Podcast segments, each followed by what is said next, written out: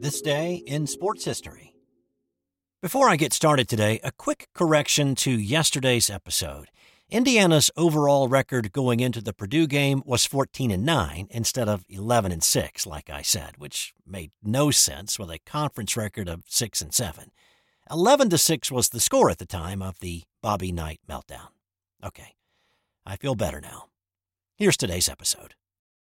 It's February 24th, and on this day in 1985, it was the greatest game nobody ever saw.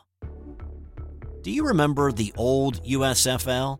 It was an alternative to the NFL that started up in 1982, and it was able to attract some top players, a lot of which ended up in the NFL after the league folded in 1986. Well, on this day in 85, it was week one in the USFL. The Super Bowl had been played a month prior. In this season opener, it was two future NFL Hall of Famers battling it out.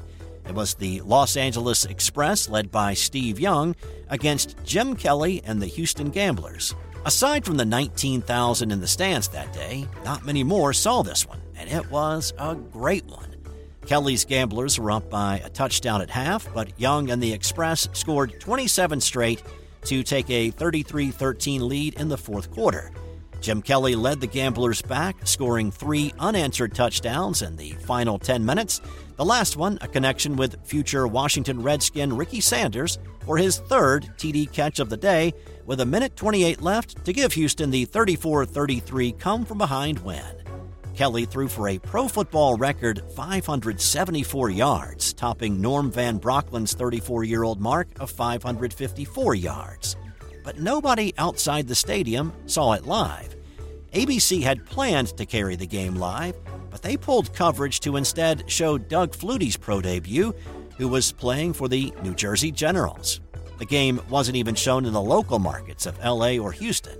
There were highlights on ESPN, which was just five years old at that point, and on local newscasts, but that was it. And since there wasn't any live coverage, the original footage of the game had no live announcers. You can find video of the game on YouTube with audio that was added later from cassette tapes that were found at a later date. As for the USFL, this was its final season. The league made a poor decision led by an initiative by the New Jersey Generals owner to go head to head with the NFL in the fall. There was hope for a merger with the NFL, but that never materialized, and the league lost more than $160 million. But what did materialize, a lot of top players in the USFL, like Young, Kelly, and Sanders, were absorbed by NFL teams. Also on this day, in 1978, NBA player Clifford Ray saved the life of a dolphin. This is a great story. Ray was a Golden State Warrior, but had been on the injured list for a while and was finally healthy enough to play. He was about to head to the airport to fly to Washington and meet up with the rest of his team. But a phone call from Marine World put him on a different path. Mr. Spock, a dolphin at Marine World, had been in the pool when some maintenance was being done.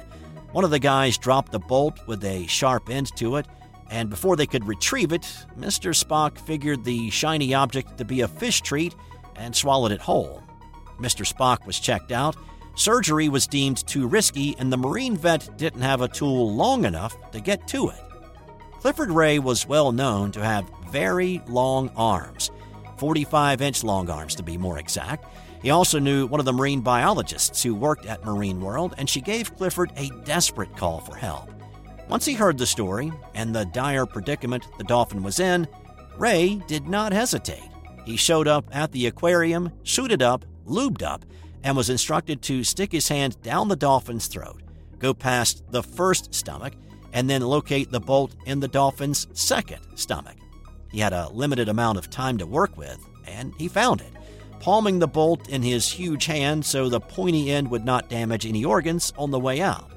Without a doubt, Ray saved Mr. Spock.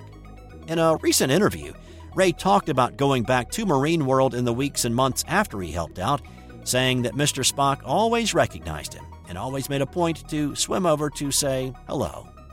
Ray released a children's book about that day within the last couple of months titled Big Clifford Ray Saves the Day, about the heroic feat he performed on this day in 1978. And on this day in 1961, a wreck involving Lee Petty and Johnny Beauchamp nearly cost both men their lives. And if you watch the footage of this crash, you will wonder how either one of them survived. It was a qualifying race for the 1961 Daytona 500, and the two were racing each other in turns three and four when a slow car caused Petty to slow down. Beauchamp plowed into the back of his car and pushed it up the track. The cars blew through the barrier and flew hundreds of feet. The two cars barrel rolled into the air before crashing to the ground. Both men had to be cut from their mangled cars. Doctors did not think Petty was going to live through the night, but he did. He spent four months in the hospital. He did race a few times over the course of the next three years, but this wreck essentially ended his competitive career. Beauchamp never got in a race car again. If you'd like to check out the wreck yourself, I've put a link to the video in the show notes. It is one of the scariest wrecks you will see. That's all for today. I'll have more tomorrow on this day in sports history. This has been an original Thrive Sweet production.